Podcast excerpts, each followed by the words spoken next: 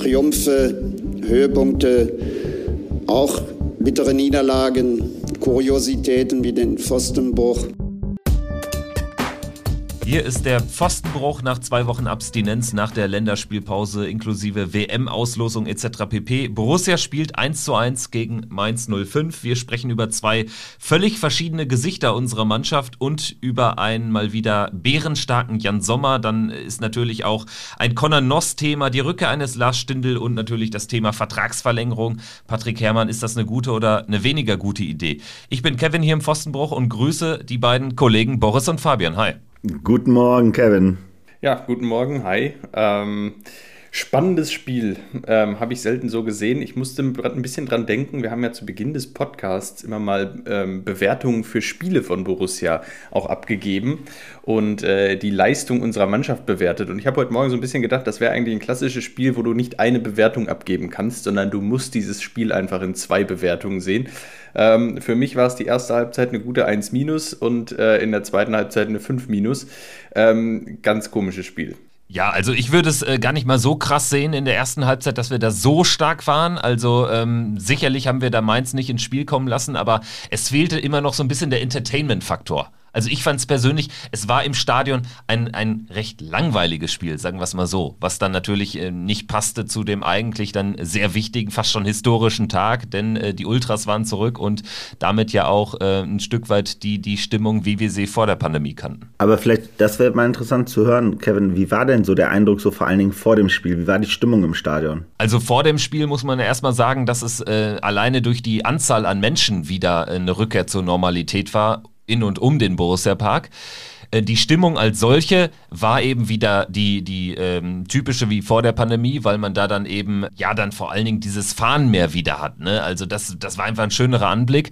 Ansonsten ähm, muss ich halt sagen, für mich war es jetzt weniger emotional als zum Beispiel der erste Spieltag gegen Bayern, als es da ja überhaupt wieder eine Rückkehr mit 25.000 Zuschauern, also äh, fast 50 Prozent Auslastung gab. Dann ähm, war das Spiel natürlich dementsprechend auch perfekt für diesen Abend damals im August. Und es war für mich aber auch weniger emotional zum Beispiel als jetzt ähm, Vollauslastung im Derby in Köln oder als jetzt in Bochum, wo es ja auch fast eine Vollauslastung gab.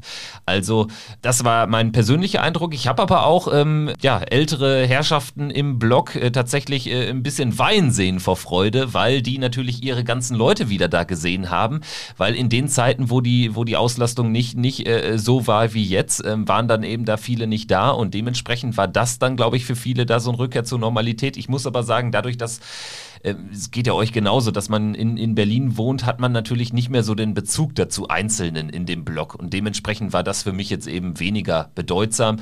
Aber insgesamt äh, war das natürlich jetzt wichtig, dass man da wieder eine Rückkehr zur Normalität hat.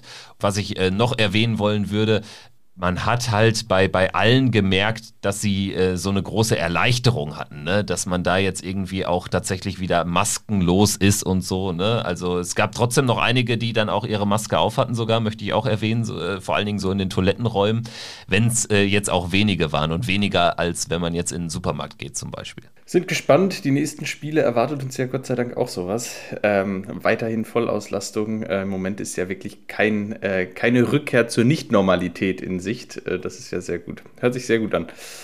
Ja, ähm, ansonsten, wie hast du das Spiel in der ersten Halbzeit? Du hast schon gesagt, irgendwie, ähm, dass es aus deiner Sicht äh, ein relativ langweiliges Spiel war. Ich habe vom Fernseher eigentlich ein bisschen anderen Eindruck gehabt. Ich fand es eigentlich ein gutes Spiel. Ähm, Borussia hat hinten nichts zugelassen, das fand ich sehr gut.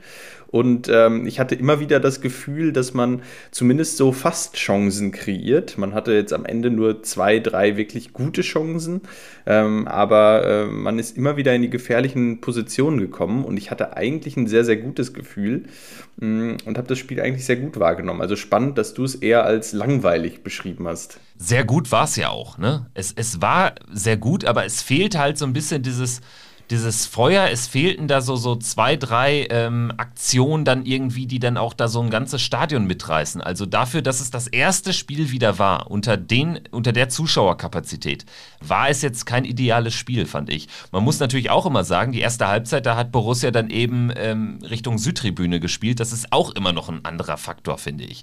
Und ähm, ja, man, man, war, man, war, man war sehr beruhigt ob unserer Defensivleistung, weil wir auch im Mittelfeld schon einiges weggesaugt haben. Da kam nie Stress auf und nach vorne hin haben wir dann eben so unsere zwei, drei Top-Chancen kreiert, sagen wir es so. Also ich muss auch sagen, also aus dem, aus dem, vom Fernseher war ich, das war wirklich eine sehr, sehr angenehme erste Halbzeit, weil man irgendwie das Gefühl hatte, wir haben das Spiel sehr gut unter Kontrolle. Ne? Also, wie du schon sagst, ne, auf der einen Seite die Defensive stand sicher, auf der anderen Seite aber eben halt auch das Mittelfeld. Also es wirkte einfach so, wir haben im Mittelfeld gute Zweikämpfe gewonnen, wir haben dort immer wieder ähm, äh, den Ball auch behaupten können, dann auch wieder die, den klugen Pass gespielt, auch von hinten raus zum Beispiel das äh, Passspiel war sehr, sehr gut. Die Leute sind, also die Jungs sind alle sehr, sehr gut, ähm, haben sich in die freien Räume bewegt. Dadurch konnten auch gute Ballstaffetten rankommen. Und man muss natürlich ganz klar sagen, das 1 zu 0 war dann, also ich glaube, wenn ich im Stadion gewesen wäre, bei dem 1 zu 0, ich wäre vollkommen ausgeflippt, weil das einfach so krass Playstation-like war, ähm, wie da gespielt wurde, gezockt. Das war ja, das war ja zum Zungenschnalzen. Also muss man sagen, wirklich, wirklich toll. Aber, aber ich gebe natürlich schon zu, davor war es jetzt nicht so, dass wir brutal über, also so, so nach dem Motto eine, eine Top-Chance nach der anderen hatten. Wobei ich schon fand, dass der, der Reporter da im, im, beim Spiel selber ist auch ein bisschen runtergespielt hat, weil ich meine, wir hatten schon ein, zwei echt sehr, sehr gute Chancen. Also vor allen Dingen die, die Player-Chance, äh, wie er da ähm, in der Mitte äh, freigespielt wurde, die war schon äh, richtig, richtig gut und da hätte es auch locker schon 1-0 stehen können. Und ähm, ich glaube halt auch, wenn Borussia etwas zwingender nach vorne gespielt hätte, dann hätte das vielleicht auch in dieser ersten Halbzeit, wo die Mainzer definitiv nicht im Spiel waren, ähm, auch noch ganz anders ausgehen können. Ja, da gebe ich dir recht. Auch die Player-Chance war ja hervorragend rausgespielt. Auch das war ja eigentlich äh, ein, ein unglaublich guter Angriff. Und das, das hat mir einfach so viel Mut gemacht, dass ich äh, gesagt habe, äh, die Jungs, die sind, äh, die sind voll im Spiel. Ähm, spielerisch nach vorne war das wirklich sehr gut. Die Mainzer sind überhaupt nicht in die Zweikämpfe gekommen. Äh, Borussia war, wie du sagst, sehr gut in den Zweikämpfen. Ähm, alle, also äh, also von Elvedi bis Player sind, äh, sind die Jungs immer wieder in die, in die Zweikämpfe gekommen. Und ähm, das, das, war einfach, das war einfach sehr gut. Und ähm, ja, leider in der zweiten Halbzeit ein komplett anderes Bild. Man muss mal ganz ehrlich sagen, dass ja irgendwie, ich weiß nicht, wie es euch ging, alle schon so ein bisschen damit gerechnet haben, dass es jetzt nicht über 90 Minuten so laufen würde, oder? Also ich war in der, in der Halbzeitpause schon so ein bisschen mit meinem äh, Vater am Diskutieren und wir haben auch schon gesagt, natürlich, es muss so weitergehen, ne? zumindest im Ansatz. Das war auch so, so der allgemeine Tenor, der allgemeine im Blog. Ähm, aber es war sich keiner so richtig sicher, wie es weitergehen würde. Und als man dann die ersten zwei Minuten nach der Pause gesehen hat, nach der Einwechslung von Johnny Burkhardt, da wusstest du schon, es wird schwer, hier mit dem 1-0 nach Hause zu gehen. Aber es ist schon komisch, ne? Weil, weil, also ich, ich war eigentlich schon so der Meinung, so, okay, das muss den Jungs doch, ich meine, die letzten zwei Spiele nicht verloren, so. Ähm, jetzt kommst du in so einem Spiel, äh, schaffst du so eine Halbzeit, so. Da muss doch langsam Selbstbewusstsein kommen, da muss doch auch mal eine Qualität da sein, dass man auch weiß, klar weiß, weiß jeder, dass Svensson, ich meine, die Mainzer waren ja von Anfang an giftig, so auch in den Zweikämpfen. So, ich meine, der Schiedsrichter war ja schon in der ersten Halbzeit selten konfus in seiner Regelauslegung. Also das hat ja, also da, da war ja null Linie drin. So. Ähm, und man hat ja gemerkt, dass Svensson die Leute immer sehr, sehr aggressiv einstellt. So. Und jetzt weiß man, es ist Halbzeit, dann kommt ein äh, Burkhardt rein, wo man nicht weiß, ist der fit oder nicht. Ähm, aber man weiß ganz klar, dass die Mainzer erstmal einen Großangriff machen werden. Die werden es auf jeden Fall versuchen, sich irgendwo jetzt äh, die, die, die, den, den Mut zurückzuholen. So. Und dass die Mannschaft da so schnell, so krass einknickt, das hat mich einfach tierisch schockiert, weil da hatte ich nicht mit gerechnet. Ich dachte vielleicht, so die ersten fünf Minuten werden ein bisschen wilder Westen, aber dann fängt sich die Mannschaft auch, dann kriegen die wieder Ruhe auf den Ball. Aber die haben ja ab der zweiten Halbzeit keine Ruhe mehr in den Ball reinbekommen. Da gab es ja keine Ruhe mehr. Ich habe so, äh, ich glaube, fünf Minuten lang mal so eine Phase im Kopf, irgendwo, irgendwo zwischen der 50. und 60. Minute, wo sie, wo ich das Gefühl hatte, kurzzeitig, so jetzt haben sie den, den ähm, ja, äh, die Mainzer Offensive in der zweiten Halbzeit erstmal so ein bisschen überstanden und jetzt äh, kriegen sie es hin, ein bisschen Ruhe reinzubekommen. Da sind sie dann auch zwei, drei Minuten äh, lang mal wieder ganz gut angelaufen und sind da auch in die Zweikämpfe gekommen und haben dann so im, im Ansatz auch Chancen gehabt. Da war dann so eine Situation, wo äh, ich glaube, Player und äh, Embolo zu zweit ähm, äh, dann eben Player ein bisschen ähm, äh, Player ein bisschen zu langsam irgendwie mitgelaufen, Embolo den Ball und äh, Embolo frei aufs Tor zuläuft und wartet und wartet und wartet, dass Player mitkommt. Player kommt aber nicht mit, Embolo muss selbst abschließen. Das war ja noch die beste Chance, die wir in der zweiten Halbzeit hatten, mit Abstand. So, und da kannst du das 2-0 machen und dann hast du auf einmal ein ganz anderes Spiel. Das waren so zwei, drei Minuten. Da sind wir auch im Mittelfeld und sind vorne gut in die Zweikämpfe wieder gekommen. Und da dachte ich so, jetzt, das war's. Und danach hatte ich das Gefühl, ähm, ich hatte irgendwie das Gefühl, wir sind konditionell komplett eingebrochen. Ähm, die Abstände wurden größer und größer. Die Jungs sind überhaupt nicht mehr in die Zweikämpfe gekommen, waren immer fünf Meter von den Gegenspielern entfernt, im Mittelfeld vorne. Ähm, und wo ich mich frage, wie kann das sein? Äh, die Mainzer, ich habe es nochmal nachgeschaut, sind in der ersten Halbzeit drei Kilometer mehr gelaufen als wir. Das hab, da habe ich in der Halbzeit noch gedacht, das läuft ja super für uns. Die Mainzer müssen hier mehr laufen, weil wir die ganze Zeit den Ball haben. Wir hatten ja zwei Drittel Ballbesitz in der ersten Halbzeit. Wir haben die Mainzer schön laufen lassen. Und da habe ich gesagt, gedacht, das, das kann sich ja nur positiv auswirken hinten raus, wenn du in der ersten Halbzeit nicht viel tun musstest, nicht viel arbeiten, nicht viel laufen musstest. Ja, und genau das Gegenteil war der Fall. Trotzdem hatte man ab der 60. Minute ja total das Gefühl, dass die Mannschaft platt ist, stehend K.O. Also ich fand, äh, es wirkte auch so ein bisschen so im Stadion, als hätte man gar kein Mittelfeld mehr.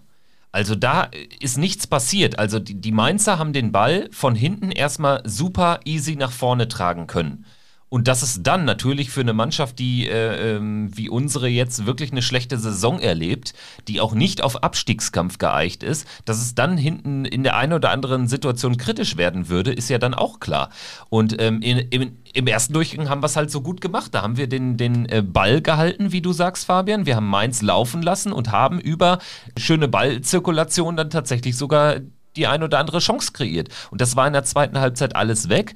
Obwohl, und da würde ich so einen Punkt von Fabian eingangs aufgreifen, wir ja die erste kritische Phase der Mainzer überstanden haben, inklusive dieses Pfostenschusses da von Barreiro war es, glaube ich, wo dann der Nachschuss kam und Sommer die Pranke auspackte, was ja eine unglaubliche Tat war. So, und danach hatten wir dann eben so, so ein paar Kontersituationen im Ansatz, die wir da wirklich auch schlecht ausspielen. Also bei der einen Szene, die, die äh, Fabian beschreibt, da war das Raun natürlich äh, riesig, weil der Abschluss war dann halt auch nichts. Das war, das war eine Rückgabe, ne? Aber es gab ja zumindest so ein paar Situationen, wo man mit ein bisschen Glück, wenn man da einfach 10 Sekunden konzentriert spielt, dann steht es 2-0. Ist auch nicht passiert. Also es geht mir in der Bewertung ein bisschen hinten rüber. Auch da hat man was liegen gelassen. Und dann ähm, war es hinten raus, je länger das Spiel dauerte, desto mehr wurde Lange Hafer hinten rausgespielt. Und so ist ja letztendlich dann auch das 1 1 mit eingeleitet worden, weil Leiner einfach den Ball blind nach vorne spielt in die Mitte, anstatt ihn irgendwie die Linie runterzuschicken. Aber davon hatten wir ja auch davor schon, äh, also da, da drumherum. Also ich würde sagen, es gab vier, fünf Situationen, wo wir den Ball einfach nur noch weggehauen haben ähm, und meistens äh, in die zweite Linie der, des Mainzer Mittelfelds direkt in die Füße gespielt haben. Also quasi null Entlastung, sondern eher sogar noch dem Gegner die Möglichkeit gegeben haben, aus einer strategisch wesentlich besseren Position neu aufzuziehen. Also das ist ja ähm, das, das Fatale an dieser ganzen Situation gewesen, weil wir haben ja einfach keine Luft mehr bekommen. Wir haben dieses hinten rausspielen, das war ja nicht mehr existent. Also das, was wir in der ersten Halbzeit so gut hinbekommen haben, uns da schön rauszukombinieren, haben wir dann nicht mehr hinbekommen. Dann haben wir den Ball einfach rausgedrischt und dann hatten wir da, aber nirgendwo waren wir in den Zweikämpfen dann bei diesen Rausdrischen drin, dass wir die zweiten Bälle bekommen haben oder dass wir irgendwo dann wieder mal wieder Luft bekommen haben, um einen Angriff und mal überhaupt das Spielgeschehen in die Hälfte der Mainzer zu verlagern. Und ja, natürlich gab es diese kleinen ähm, äh, Konterchancen, die wir da hatten. Aber es war ja nicht ein einziges Mal in der zweiten Halbzeit so, fand ich, dass wir mal richtig eine starke ähm, Phase Ballzirkulation in deren Hälfte hatten. Das waren ja eigentlich nur Konter. Dann gab es noch diesen einen Freistoß, wo der Ginter den, den Kopfball hatte. Ähm, aber that's it. So, ne? Und das ist einfach viel zu wenig. Also vor allen Dingen gegen, gegen so einen Gegner, der jetzt ja nun wirklich, also wie gesagt, die waren aggressiv, aber ähm, man muss nur eben halt sagen, also es, es, ist halt wie immer das, das leidige Problem in dieser Saison von unserer Borussia. Macht der Gegner, macht der Trainer ähm, irgendeine Veränderung in der Mannschaft, dann haben wir Probleme, uns damit äh, zurechtzufinden. So, und das ist halt einfach, das wirkt immer so, als gäbe es so einen Matchplan, der wird zehn Minuten vor Spielbeginn einmal ausgerufen, dann wird er befolgt und wenn es gut läuft, dann läuft's gut. Wenn aber irgendwas sich daran verändert, dann äh, weiß keiner mehr auf dem Platz und vor allen Dingen aber auch an der Seitenlinie, was zu tun ist. Und da muss man doch wirklich auch mal fragen, was, was hat der Trainer da an der Seitenlinie gemacht? Also wie hat er auf diese Situation, die ja jeder erkannt hat, im Stadion und am Fernseher, wie hat er darauf reagiert? Und da finde ich, ist es mal wieder echt krass schwach. Ja, das stimmt. Vor allem, ich meine, wir haben die langen Bälle angesprochen und das muss man ja auch mal ganz klar sagen. Wir, wir schlagen lange Bälle hinten raus und bei den Mainzern stehen da Bell, Hack und Niakate. So, wo wollen wir da ein Kopfballduell gewinnen? Also, also es, es, du spielst die langen Bälle und du weißt eigentlich, der Ball ist jetzt gleich wieder weg, weil äh, egal ob Player, Embolo, wer auch immer, die verlieren da halt jedes Kopfballduell da hinten. Ähm, Stindel und Noss, ja, sowieso. Ähm, also du hast ja überhaupt keine, also die, die Bälle, die sind ja mit Ansage weg, wenn du sie hinten rausspielst. Das heißt, ähm, dir bleibt eigentlich nichts anderes übrig, als diese aggressiven Mainzer anlaufen zu lassen und sie hinten rauszuspielen. Und ähm, wenn du das schaffst, dann hast du aber hinten auch, ähm, auch mal in 0, nichts ähm, 5, 6 Mainzer überspielt und läufst dann mit Tempo auf Bell, Hack und Niakate zu. Und das ist ja das in die Situation, in die du kommen musst. Äh, weil wenn du mit Tempo auf diese drei zuläufst, ja, dann, dann hast du eigentlich gewonnen. Ähm, dann ist das eigentlich genau die Situation, die du, äh, die du dir erspielen willst und die du dir erspielen musst gegen Mainz, um dann hinten die Räume auch zu bekommen. Aber ich hatte ja das Gefühl, dass wir alle platt waren. Player konnte keinen Sprint mehr anziehen. Stindel, der war nach der 50. Minute platt, musste dann durch Noss ersetzt werden. Ähm, Embolo das gleiche. Also äh, ein Kone, ein Neuhaus. Du hattest ja das Gefühl, dass keiner mehr da war, Leiner und Benzebaini sowieso, weil die, die ganze, das ganze Spiel die Linie rauf und runter laufen. Du hattest ja das Gefühl, dass sieben Leute im, äh, die alle irgendwie ein bisschen mit dem Angriff zu tun haben, dass die alle stehend K.O. waren nach 60 Minuten. Und äh, das darf aus meiner Sicht einfach nicht passieren. Und ähm, dann kommst du natürlich in die Verlegenheit, dass du hinten stehst und die Bälle einfach lang nach vorne drischt und dann gehen die halt natürlich sofort Retoure. Also bei, bei einem Spieler hast du es äh, ganz deutlich auch gemerkt, ähm, in der ersten Halbzeit wirklich richtig gut im Spiel, richtig gut eingebunden, der Torschütze Brell Embolo. Im zweiten Durchgang ist der da hinten rausgetrabt. Wir hatten im Prinzip im zweiten Durchgang auch deshalb ja keinen Druck mehr auf die Mainzer, weil wir weniger Spieler im, im, im Pressing hatten. Also Embolo war kein Faktor mehr. Der ist schon in dem Moment, wo die, der ist hinter den Mainzer Innenverteidigern hergelaufen. Schon in der Phase, wo die Mainzer noch, noch 20 Meter vor ihrem Tor waren. Da war der trotzdem noch hinten dran. Also wenn da ein Ballverlust gegeben hätte, dann hätte Embolo jedes Mal im Abseits gestanden. Und äh, das sieht halt wirklich so aus, als wäre da die Power nicht mehr da gewesen. Auch dann bei den wenigen Kontersituationen, weil du sagst es, Fabian, man muss ja dann eigentlich mit Tempo, mit Dynamik auf diese ähm, Abwehrreihe draufgehen, aber das äh, ist ja auch nicht der Fall gewesen. Man verschleppt eher das Tempo und tatsächlich wirkt es so, als hätte Borussia auch da ein Problem und das äh, Gibt einem aber schon zu bedenken, denn ich meine, wir haben keinen Europapokal. Ne? Die Mannschaft ist aber eigentlich, der Kader ist auf Europapokal eingestellt, einjustiert worden vor ein paar Jahren. Und das finde ich schon, schon arg bedenklich, weshalb es ja dann vielleicht auch eine Mischung sein kann aus sicherlich bisschen falscher Trainingssteuerung, aber auch dem fehlenden Willen dann wieder mal, weil das hatte mit allem was zu tun, aber nichts mit Abstiegskampf. Also davon waren wir ganz, ganz weit entfernt. Und da würde ich aber auch das Trainerteam mit reinholen. Das fällt mir die ganze Saison schon auf. Es kommt halt dann auch nichts mehr von außen. In Situationen, in denen es nicht allglatt läuft, ist mir das zu wenig. Das ist jetzt auch einfach, es geht mir nicht darum, um so einen populistischen Schreien da irgendwie, äh, dass man sowas haben will. Aber man hat nicht das Gefühl, dass da irgendwas korrigiert wird. Und in dem Zuge fand ich auch wirklich strange die Auswechslung von Stindel und dafür die Einwechslung von Conor Noss. Das habe ich nicht verstanden. Also, dass man Stindel rausnimmt nach der äh, langen Verletzungszeit, sicherlich logisch, aber dass man dann nicht Neuhaus nach vorne zieht und Christoph Kramer bringt, der ja genau diese Komponente eigentlich dafür steht, wie kaum ein anderer bei Borussia, habe ich persönlich nicht verstanden. Ich weiß nicht, wie es euch ging. Also ich fand bei, bei Conor Noss halt wirklich das Undankbare dann auch noch, das wurde ja auch dann, ich weiß nicht, irgendjemand hat das auf, äh, auf Twitter auch geschrieben, dass auch noch ein Positionswechsel damit auch noch einherging. Also er hat ja nicht die gleiche Position von Stindl auf den Halb, äh, auf der Halbrechten, äh, glaube ich, übernommen, ähm, sondern eben halt, er ist dann halt in die Zehnerposition gegangen. So. Und da war er eben halt gegen die Mainz, gegen dieses starke Mainzer zentrale Mittelfeld vollkommen aufgeschmissen. Ähm, der hat ja nie wirklich Bezug zum Spiel bekommen. Was echt schade, also das Undankbare ist ja einfach, also auf der einen Seite freut man sich, dass mal einem jungen Spieler in so einer Situation das Vertrauen gegeben wird. Super. Und das, ganz ehrlich, das haben wir uns bei Borussia in den letzten äh, zehn Jahren, hätten wir uns das mal mehr gewünscht. So, ne? Gar keine Frage. Auch mal in einer kritischen Situation mal einem Jungen eine Chance geben. So aber dann halt einfach sehr, sehr undankbar. Ne? Also wirklich in, auf eine Position gesetzt, wo er wirklich sehr, sehr wenig Möglichkeiten hatte, weil man eigentlich, und das finde ich, das zeugt dann wiederum von der Wahrnehmung des Trainerteams dann halt während der Situation. Man muss ja erkennen, dass das jetzt nicht gerade eine äh, Umgebung ist, wo der Junge plötzlich mit großen Freiräumen sich auch Selbstbewusstsein erspielen kann, sondern ähm, wo zum dem Zeitpunkt schon unsere bisherigen Spieler schon vollkommen neutralisiert waren und äh, keinerlei Spielfluss mehr erkennbar war.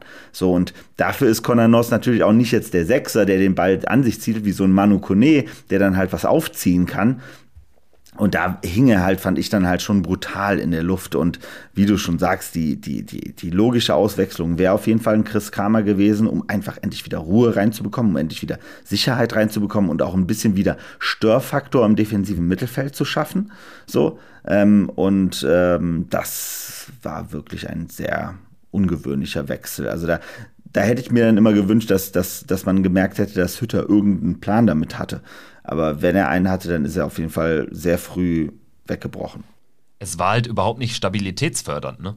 Ja, und äh, auch Conor Noss im, im Anlaufverhalten, auch da natürlich total undankbar. Äh, ich meine, du setzt ihn da äh, neben hinter äh, Embolo und Player, die beide irgendwie K.O. sind, die beide in keinen Zweikampf mehr kommen. Und damit verheizt du natürlich auch Conor Noss total, weil er läuft an, er rennt an, er sprintet die ersten fünf, sechs, sieben Minuten sprintet er ja jedes Mal äh, die, Mainzer, die Mainzer Abwehr an und der Ball ist aber trotzdem weg. Er kommt überhaupt nicht in die Zweikämpfe, weil ähm, sich den Mainzer Spielern, die er so anläuft, äh, viel zu viele Optionen bieten, weil eben Embolo Player und alle anderen eigentlich die Mainzer überhaupt nicht gut zustellen. So, das heißt, du, du läufst den Spieler an und wie frustrierend ist es, wenn der Spieler, den du anläufst, drei Optionen hat, wo er den Ball hinspielt und sich in Ruhe überlegen kann, ja, sprinte du mal auf mich zu, aber ich spiele den jetzt entweder da, da oder dahin, weil deine Kollegen einfach nicht mitmachen. Ja, dann ist der nach zehn Minuten platt, äh, weil, weil, er, weil, er, weil er läuft und läuft und läuft und nichts kommt dabei rum. Aber jetzt dazu nochmal, ne? Also wie, wie, äh, da, was mich daran einfach nur wundert, ist halt auch die fehlende Kommunikation dann anscheinend auch auf dem Platz innerhalb der Mannschaft, ne? Weil, also das, ich kann ja verstehen, wenn ich merke, ich laufe an, mach das zwei, dreimal und ähm, der Rest zieht nicht so mit, weil natürlich Mainz hatte taktisch ein bisschen verändert, hatte ein bisschen die Räume anders ges äh, ähm, gestellt, damit sie besser aus diesen Situationen rauskommen. Aber dann muss normalerweise eine Kommunikation innerhalb der Mannschaft stattfinden, dass eben halt sich die gesamte Mannschaft dann entsprechend anders verhält. So, weil, weil dann muss eben halt aus der Gesamt, das gesamte Gebilde von uns sich stärker dem Gegner auch in so einer Situation anpassen, damit wir dieses Pressingverhalten aufrechterhalten. Weil ansonsten wie gesagt, wenn wir eine Mannschaft wären, die ohne Pressing klarkommt, ähm, okay, aber das sind wir ja nicht. Das ist ja eigentlich der Stil von Hütter, äh, der es ja eigentlich auch möchte, dass äh, so, so, so angegangen wird. Und da finde ich halt schon, äh, ist die Situation dann immer ganz schön bitter, wenn man einfach merkt, dass da fehlen für mich dann immer die, die Mechanismen auf dem Platz, ähm, um entsprechend zu reagieren, auch unabhängig vom Trainerteam. Ich glaube, ein ganz wichtiger Faktor, über den wir jetzt natürlich noch gar nicht ähm, ausführlich gesprochen haben, war ja Jan Sommer am Sonntag. Also das sollten wir nochmal äh, dementsprechend auch huldigen. Also die eine Situation hatte ich eben erwähnt, Anfang der zweiten Halbzeit. Aber was der dann am Ende festgehalten hat, das war ja fast unmenschlich. Also das hat mich so an die besten Titan Oliver Kahn Zeiten erinnert. Also wirklich die unhaltbaren, auch dann da in der einen Situation den Ball dann die erste Aktion, wo er den Kopfball hält und dann äh, von Lee, der dann das Ding eigentlich über die Linie bringen muss und auch den Ball kriegt er nochmal an die Latte, dann fällt der Ball ja auch so runter, dass du jetzt auch wenn es unglücklich läuft, dann fällt er dir an den Rücken und dann geht er von da ins Tor. Also ähm, da hat er dann auch das nötige Fortune, das hat er sich aber erarbeitet an dem Abend. Und äh, bei Jan Sommer habe ich langsam das Gefühl, also ich glaube, der, der wird ein bisschen zu gut für uns. Ja, und das, das in seinem Alter noch. Aber ja, klar, als Torhüter ist man natürlich, ist man natürlich auch äh, da so ein bisschen befreit von den äh, Gesetzen der Biologie äh, und äh, hat, äh, hat vielleicht noch das ein oder andere Jahr, gute Jahr mehr hinten raus, dass man spielen kann als als Feld Feldspieler. Äh, ja, es ist unglaublich, was Jan Sommer in diesem Jahr spielt. Wir hatten ja schon oft auch irgendwie das Thema Jan Sommer, viele sehr gute Phasen. Dann hat er auch mal äh, in den vergangenen Jahren äh, auch mal irgendwie zehn Spiele gehabt, wo man gesagt hat, naja, sah jetzt nicht so glücklich aus, aber was er in dieser Saison spielt, ähm, ja, wenn wir die Klasse halten, dann können wir am Ende einen dicken Blumenstrauß an Jan Sommer schicken, weil äh, der hat uns die Klasse gehalten es ist halt nur einfach dann, also uns muss halt bewusst sein, ne, ohne Jan Sommer hätten wir das Spiel echt krachend verloren, so, ne, und ähm, schon wieder, so, und äh, das ist halt so etwas, ähm, was äh, dann wirklich äh, einfach sehr, sehr bitter ist, weil man einfach merkt, mit welcher Ernsthaftigkeit er jedem Ball hinterher kämpft. Und das war diese letzte, diese eine Chance von Burkhardt und Lee, war dann ja halt wirklich das beste Beispiel dafür. Ne? Der hat ja wirklich sich nicht tot kriegen lassen, sozusagen auf der Linie. Und ähm, das ist halt schon etwas, wenn man dann eben halt sieht, wie dann um ihn herum gespielt wird, ist es halt einfach nur sehr, sehr traurig. Ne? Und ähm, ich glaube, das merkt man auch an ihm dran, wie er selber da auch ein bisschen verzweifelt dann manchmal in der Ansprache der Mannschaft. Ähm, aber wie gesagt, ich bleibe immer dabei, dann fehlen mir aus meiner Sicht dann irgendwo, muss, ist dann irgendwas in der Struktur auf dem Platz dann eben halt noch nicht so richtig gut.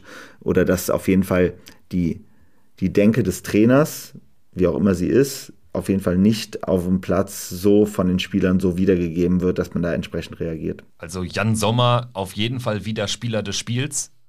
Beim Kicker hat es nicht für die Berufung in die, in die Wochenendauswahl äh, gereicht, aber ähm, also schon jetzt ist ja klar nach 28 Spieltagen, das ist auch der Spieler der Saison im Borussia-Trikot. Das ist eine famose Leistung jedes Mal ähm, aufs Neue und tatsächlich, wie Fabian sagt, diese kleinen Fehlerchen, die er dann mal ab und an drin hatte, die bleiben diese Saison ja fast komplett aus und da muss man auch sagen, vielleicht hat da auch der neue Torwarttrainer äh, Otte mit dem neuen Ansatz da auch nochmal echt was, was bewirkt. Ne? Also da muss man jetzt ja schon sagen, das war echt eine, eine sehr gute Verpflichtung offenbar. Also geschadet hat es jedenfalls nicht.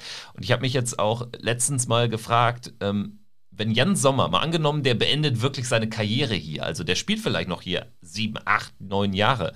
Das wäre natürlich famos, ne? Also äh, ähm, so, so eine Buffon-Karriere. Also ganz ehrlich, dann ist das für mich der, der beste Torwart in der Geschichte von Borussia Mönchengladbach. Natürlich hatten wir einen Marc-André Testegen, aber der war nicht so lange da. Wir hatten in den 70ern Wolfgang Kleff, aber Kleff ist jetzt bei aller Liebe jetzt auch kein Günther Netzer. Also so ein, hatte nicht so das Format äh, Fußballer von, von dem. Das war ja dann schon eher ähm, ja einfach ein stabiler Torwart hinten drin. Aber ganz ehrlich, also da muss man vielleicht dann nochmal äh, bei der Jahrhundertelf ein bisschen was umtafeln, wenn Jan Sommer hier noch einige Jahre bleiben sollte. Wir hatten Uwe Kamps. Also ich meine, ihr erinnert euch daran nicht, aber Ne? Also.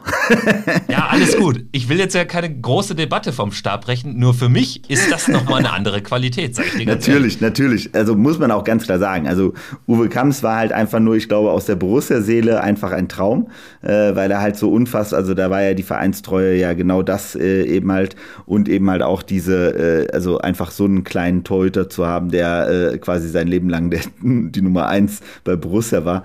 Das war ja einfach schon, glaube ich, äh, damals äh, faszinierend faszinierend, wenn man sich anguckt, was wir damals dann auch trotzdem trotz so einem kleinen Torhüter, äh, ähm, der auch fußballerisch jetzt nicht der Beste war, muss man sagen, ähm, trotzdem alles rausgeholt haben noch. Aber ja, nein, 100 Prozent. Aber ich würde der, der Aussage genau zustimmen. Also wenn, wenn Jan Sommer hier wirklich noch einige Jahre bei Borussia bleibt, ähm, dann wird er wahrscheinlich der beste Torhüter der in der Geschichte von Borussia sein. Also da wäre ich mir sehr, sehr sicher. Jo, dann würde ich sagen, bevor wir jetzt ähm, den Blick vorauswagen, das Ganze vielleicht nochmal einordnen, hören wir erstmal Dobby und dann blicken wir auf den Saisonendspurt, der dann nächste Woche weitergeht mit der Auswärtspartie in Fürth. Dobby, Dobby, dob, dob, dob, Dobby, dob, dob, Dobby, Dobby, dob, dob, dob, Dobby, dob, dob. Ah, da sind sie wieder, die zwei Gesichter von Borussia München-Gladbach in der Saison 21-22. Erste Halbzeit spielst du top, führst verdient und in der zweiten reißt du alles ein, fängst du verdient den Ausgleich und man muss sich echt noch bei Jan Sommer bedanken, dass wir nicht verloren haben. Ja, wie soll man den Punkt jetzt einschätzen? Ein Punkt weiter Richtung Klassenerhalt oder zwei verschenkte? Für mich ganz klar zwei verschenkte. Zu Hause auf jeden Fall zwei verschenkte Punkte. Allein wenn man schon in der ersten Halbzeit so dominant eigentlich aufgetreten ist und Mainz da keinen Stich, keine Sonne gesehen hat. So, jetzt heißt es hoffen auf einen Auswärtssieg in Fürth. Allen Zuhörern, haut drin, schöne Woche, ärgert euch nicht.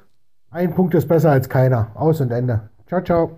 Ja, da war doch eigentlich alles drin. Also das war auch meine Gefühlslage nach dem Spiel. So in Anbetracht der Siege zuvor gegen Hertha und Bochum, wo lange nicht alles gut war, aber die Spiele wurden eben gewonnen, ist jetzt der Punkt dann echt nochmal Gold wert, weil man natürlich den, den Vorsprung auf den Relegationsplatz sogar noch ein bisschen erhöhen konnte und ganz ehrlich mit 34 Punkten, sechs Spieltage vor Schluss, acht Punkte Vorsprung auf 16 und 17, da darf jetzt nichts passieren. Also wenn wir da nochmal wirklich richtig in die Bedrohung kommen sollten, ja, dann würde das ja bedingen, dass wir die nächsten vier, fünf Spiele verlieren, ne? Genau, das würde heißen, dass wir alles verlieren. Das wäre dann der Werder Bremen-Style aus dem letzten Jahr. Ähm, das ist möglich im Abstiegskampf, deshalb sage ich, wir brauchen noch drei Punkte. So, äh, wo wir die holen, am besten am Samstag in Fürth. Und dann sind wir durch. Oder vielleicht im Derby, ne? Also wenn du sagst, wir holen nur noch drei Punkte, dann würde ich sagen, lieber im Derby, aber ich weiß, was du meinst. Am besten so schnell wie möglich erstmal und dann mit, mit dem sicheren Klassenerhalt im Rücken das Derby gewinnen. Ganz genau. Also ich würde jetzt auch immer sagen, also wir müssen all, egal wie, wir müssen das Spiel gegen Fürth jetzt gewinnen. So, ähm, um da einfach an der Stelle jetzt einen Deckel drauf zu machen. Und dann können wir, ja, entspannter sozusagen in das Derby rein, wo wir, glaube ich, noch einige offene Rechnungen haben. Aber seid ihr optimistisch für Fürth? Also bei mir ist es so, ich, ich habe schon das Gefühl, dass das könnte so ein Spiel werden wie jetzt in Bochum oder so, wo wir dann irgendwie so einen Arbeitssieg einfahren.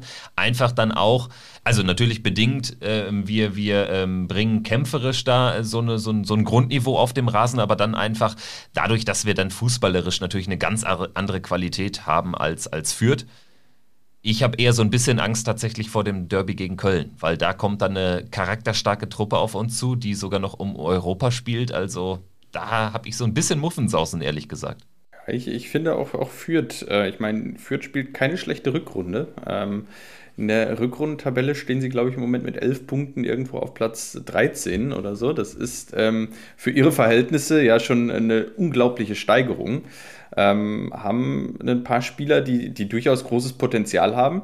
Äh, man darf ja nicht vergessen, die haben vor der Saison ähm, drei, vier Spieler äh, verloren, die, die alle gegangen sind. Raum, Stach, äh, die sich jetzt äh, bei anderen. Zwei anderen Nationalspieler, Teams, ne? Äh, zwei Nationalspieler, die sie verloren haben, ähm, wo man gesagt hat, die haben keinerlei Chancen. Und jetzt stehen sie da plötzlich mit äh, einem Bauer Leveling äh, wieder mit jungen neuen Leuten, ähm, die für Furore sorgen, die eine gute Saison spielen, die sich wieder ins Schaufenster stellen für andere Teams. Da muss man sagen, das ist eine enorme Qualität von Kräuter Fürth innerhalb von zwei, drei Jahren vier, fünf, sechs Spieler rauszubringen, die alle das Zeug haben, ähm, gute Bundesligaspieler zu werden und sich gerade und gerade alle drauf und dran sind, sich auch in der Bundesliga zu etablieren. Ich bin mir sicher, dass wir einen Leveling in der nächsten Saison, auch wenn Fürth nicht mehr da sein wird, weiterhin in der Bundesliga sehen werden. Vielleicht sogar bei Borussia, ne? Ähm, schauen wir mal. Aber ja, also ich, ich bin, also ich muss immer sagen, äh, Borussia ist in dieser Saison für mich äh, unvorhersehbar. Ne? Das ist halt einfach das größte Problem. Also ähm, ich kann mir vorstellen, dass wir eine relativ abgeklärte, äh, ein abgeklärtes Spiel gegen Kräuter Fürth spielen und einen sauberen Sieg einführen, einfahren. Ich kann mir aber auch vorstellen, dass wir genauso wie Frankfurt in dieser Woche eben halt ein grausames Unentschieden da rauskommt, wo de facto nichts passiert. Ähm, also das heißt, das ist halt eine Wundertüte so. Ähm, und äh, beim Spiel auch gegen, gegen Köln. So, das ist halt, also unter aus reinen, ähm, äh, aus einer psychischen äh, Sicht ist das ein relativ klares Spiel, muss man sagen. Da weiß man ganz klar, welche Mannschaft auf jeden Fall bestens vorbereitet in das Spiel reingehen wird, mit einer äh, hohen Aggressivität, mit einem großen Willen, das Spiel zu gewinnen. Da weiß man, dass auf der anderen Seite eine Mannschaft steht, wo, wenn sie Glück haben, sie spielerisch der, der Mannschaft wieder mal um ein Vielfaches voraus sind, aber eben halt, es kommt dann wieder auf die Tagesform an die Mannschaft darf natürlich jetzt auch nicht den Fehler machen, irgendwie führt so im Vorbeigehen äh, zu betrachten. Ne? Also das wirkt jetzt bei uns gerade so ein bisschen so, ne? weil man natürlich dann schon auf Köln guckt, aber irgendwie ist es ja auch normal. Das Derby rückt jetzt näher und vor allen Dingen nach den zwei Derby-Schmachen da zuletzt ist das natürlich ein ganz besonderes Spiel. Sprechen wir aber natürlich dann in der, in der Fürth-Folge natürlich ohnehin nochmal drüber. Ähm, ein Spieler, der garantiert äh, vor allen Dingen gegen den ersten FC Köln äh, bis in die Haarspitzen motiviert sein wird, ist, und das, da mache ich jetzt die Überleitung des Jahrtausends, ist natürlich Patrick Herrmann. Und der soll hier jetzt auch nochmal Erwähnung finden, denn da gab es ja Signale von äh, Sportdirektor Wirkus in der letzten Pressekonferenz äh, vor dem äh, Spiel gegen, gegen Mainz, dass ähm, ja, die Zeichen ganz klar auf Vertragsverlängerung stehen. Da würde mich mal interessieren, wie seht ihr das? Also da gibt es ja auch eine hitzige Debatte durchaus ähm, bei, bei Twitter. Ich weiß nicht, inwiefern die repräsentativ ist für Borussia-Fans, aber ähm, wie seht ihr das? Verlängern oder nicht? Ich habe die Debatte überhaupt nicht mitbekommen, aber aus meiner Sicht, äh, aus meiner Sicht ist das, ist das ein Thema, ähm, ja, für, aus meiner Sicht, wir müssen den Vertrag verlängern mit Patrick Herrmann, klar. Äh, das ist ein, ist ein Spieler, der lebt Borussia, der, der hat Borussia verstanden wie kein anderer im Kader. Ähm, vielleicht noch Toni Janschke äh, oder ja, Jan Sommer, Christoph Kramer, klar. Ähm, aber Patrick Herrmann lebt Borussia, äh, absolutes Urgestein. Äh, wenn, ich meine, er wird mit Sicherheit keinen Vertrag dahingelegt bekommen von Roland Wirkus, wo 5 Millionen im Jahr drauf steht. Das, äh, das wird auch klar sein. Mm, ich denke, äh, der, die Konditionen des Vertrages werden seiner sportlichen Rolle äh, entsprechend sein, vielleicht noch mit der einen oder anderen Leistungsprämie. Ähm, und dann, ähm, wenn das aus Borussias Sicht wirtschaftlich Sinn ergibt, dann muss man den Vertrag verlängern, klar. Ja, ich bin da immer so ein bisschen, äh, also ich sehe das nicht immer so, so klar bei, also ich finde, ich mag ja Patrick Herrmann total, so, gar keine Frage. Und ich fand ihn auch immer toll als Spieler sozusagen, aber auf der anderen Seite äh, sag ich nur eben halt, äh, ich wünsche mir nur diesen, äh, diese, diesen, diese, diese, wie nennt man das, diesen Fame, äh, eher bei den Spielern, die wirklich äh, auch einen krassen, also wirklich krasse Leistungen für den Verein gebracht haben. So, also deshalb sind wir, ist für mich ist eben halt wichtiger, einen Lars Stindl oder einen Chris Kramer äh, und einen Jan Sopper ähm, eben halt auch dabei zu haben, weil am Ende muss man sagen, Patrick Herrmann wird eben halt in die Geschichte eingehen als der größte, was war es, Einwechselspieler ähm, oder ausgewechselte, eingewechselte Spieler der Bundesliga-Geschichte wahrscheinlich. Ähm, ja, natürlich ist der 100% Borussia, ähm, aber äh, ich finde, ich finde es auch eine süße und schöne Geschichte, wenn er dann eben halt auch so lange bei Borussia bleibt äh, und da auch wahrscheinlich in Rente geht. Aber auf der anderen Seite ähm, ist es eben halt auch kein Spieler, äh, wo ich jetzt sage, der jetzt in den letzten Jahren, also der ist einfach der hat nie den wirklichen Durchbruch geschafft, muss man einfach mal so sagen. Er hat es halt immer, also auch, auch in der Nationalmannschaft, immer wenn es da und darum ging, wurde war er dann meistens immer verletzt, ähm, kurze Zeit später, was einfach mega schade war. Und es ist einfach, für ihn würde es mich freuen, wenn er einfach da weiter sein, weiter dabei bleibt. Aber ich sage jetzt aus einer Vereinssicht ist es jetzt für mich kein Muss. So. Aber ich muss schon nochmal da Einspruch erheben, denn wenn Durchbruch nur heißt, dass du es in die Nationalmannschaft bringst, ich glaube, dann werden Nein. bei uns in den letzten Jahren kaum noch Spieler durchbrechen. Ja, also ich, ich, weiß, ich weiß. Aber er hat er auch schon mit, mit Marco Reus zum Beispiel in der, in, in, der Zeit als ganz junger Mann, hat er schon mitgezaubert. Ne? Und natürlich ist klar, dass er jetzt in den letzten Jahren, glaube ich, das Tor nicht mehr getroffen hat. Aber es ist jetzt auch gerade in, in Anbetracht der Tatsache, dass wir eben dann nicht mehr zwangsläufig um Europa mitspielen werden, ist das für mich schon verständlich, vor allen Dingen auch in der Phase des Umbruchs. Also ich glaube, ganz ehrlich, ich glaube, ich würde vielleicht ein bisschen defensiver kommunizieren, wenn Borussia weiterhin, wenn, wenn der Laden weiterlaufen würde. Und wenn man da einfach nur punktuell ein bisschen was verändert, weil dann kann irgendwie auch Patrick Herrmann irgendwann einen Kaderplatz natürlich zu, zunichte machen, einem anderen. Aber gerade jetzt, glaube ich, wo uns schätzungsweise fünf bis sieben Spieler verlassen werden, ich glaube, da ist es gerade für die Hygiene der Truppe extrem wichtig, dass da auch noch irgendwelche Leute sind, die diesen Aufschwung, die einmal die, die schlechten Zeiten sogar noch mitgemacht haben. Damals wurde er, glaube ich, eingewechselt, 18. Spieltag. Da standen wir unten drin mit Fabian Becker zusammen. So. Und dann den Aufschwung miterlebt haben, aber jetzt auch den Abschwung und so eine Identifikationsfigur darstellen. Ich meine, ein Ibo Traoré haben wir auch über Jahre hinaus, obwohl er da schon fernab der, der sportlichen Höchstleistung war, noch mitgetragen. Offenbar nur, in Anführungsstrichen, nur, weil er so, so ein Bindeglied war zwischen den zwei Lagern in der Truppe. Also von daher kann das ja auch dann ein wichtiger Faktor sein jetzt für den Umbruch. Wie gesagt, wenn das auch der, der Trainer und auch das ganze Team, wenn auch Wirkus das so sieht, okay, Ähm, ich sage nur eben halt, dass rein aus einer rein sportlichen Sicht muss man sagen, äh, war es jetzt so, dass er schon wirklich über viele, viele Jahre jetzt keine wirkliche Rolle mehr spielt. Und ja, natürlich, äh, ich habe Patrick Herrmann damals in Leverkusen gesehen, als wir da 6-3 gewonnen haben ähm, und er diesen geilen, äh, äh, dieses geile, die geile Kiste da gemacht hat. Ähm, auf jeden Fall. Aber eben halt, wie gesagt, das sind halt zehn Jahre locker, die das her ist. Und ähm, äh, da, deshalb sage ich halt einfach so, aus einer, ähm, für mich ist es immer so, ich glaube halt, die Wirkung von Spielern äh, auf einen Kader ist immer dann da, wenn der Spieler auch selbst in seinem Alter immer noch eine Qualität mitbringt, ähm, die den anderen eben halt schon zeigt, so nach dem Motto, okay, von mir musst du Respekt haben. So.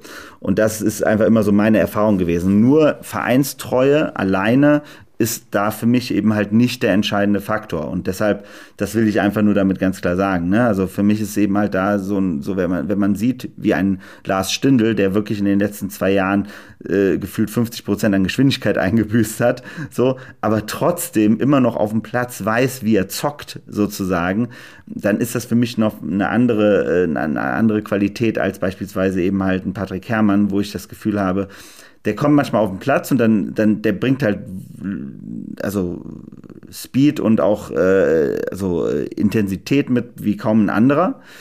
Aber die fußballerische Qualität ist dann doch leider eben halt schon ein bisschen hinten dran. Aber wie gesagt, wie gesagt, wenn der Verein in den äh, da eben halt das Bindeglied sieht, dann auf jeden Fall machen. Aber ist ja auch gut, wenn wir hier so einen kleinen Dissens mal reinbringen, bringt, bringt ja auch ein bisschen zusätzliche Würze. Ihr könnt uns ja auch gerne mal äh, schreiben, äh, wie ihr das denn seht. Seid ihr eher äh, Team-Vertragsverlängerung oder dann doch eher, ja, das hat jetzt nicht mehr so ganz viel Sinn für alle Seiten. Also, wir sind da gespannt, was ihr sagt. Und wir sind jetzt gespannt, wie sich Borussia präsentiert. Nächste Woche in Fürth, Samstag 15.30 Uhr im altehrwürdigen ehemaligen Playmobil-Stadion, dem Sportpark Rohnhof Thomas Sommer. Fabian und ich fahren hin. 6.30 Uhr sitzen wir im Zug am Samstag. Ich freue mich schon. Und da hoffen wir auf drei Punkte, dass wir die dann mit zurücknehmen nach Berlin. Also in diesem Sinne. Holt sie euch. Wir geben unser Bestes. Danke fürs Zuhören und bis zum nächsten Mal. Tschüss. Ciao. Ciao. Triumphe, Höhepunkte, auch bittere Niederlagen, Kuriositäten wie den Pfostenbruch.